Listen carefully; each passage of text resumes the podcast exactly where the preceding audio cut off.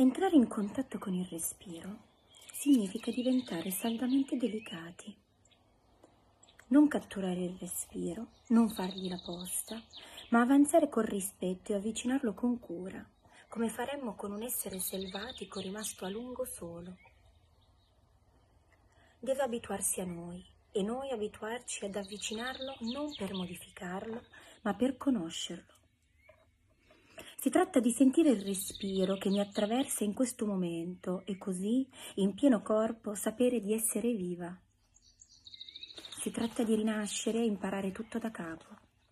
Partire dal fatto che qui c'è un corpo, quindi percepirlo, sentirlo, abitarlo senza pensare di esserlo, senza identificazione e insieme senza scissione. Non tutti i silenzi sono uguali. Come grazie alle consapevolezze del vivere si diventa sensibili alla luce, alle diverse sfumature di luce in diversi luoghi, in differenti momenti della giornata e delle stagioni, così si colgono miriadi di sfumature nei silenzi nostri e altrui. Silenzi umani, silenzi degli animali, degli alberi, silenzi minerali. Il silenzio non è tacere, né mettere a tacere, è un invito a stare in compagnia di qualcosa di tenero e avvolgente, dove tutto è già stato detto. Il silenzio sorride.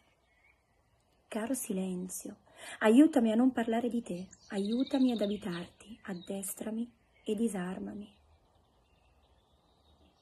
Tu mi insegni a parlare, eccomi, mi lascio rapire, non lascio niente a casa, niente di intentato. Ci sono, in te, arte del congedo per ritrovare, arte della capo che insegna a lasciarsi scrivere. Il silenzio semina, le parole raccolgono. Il silenzio è cosa viva.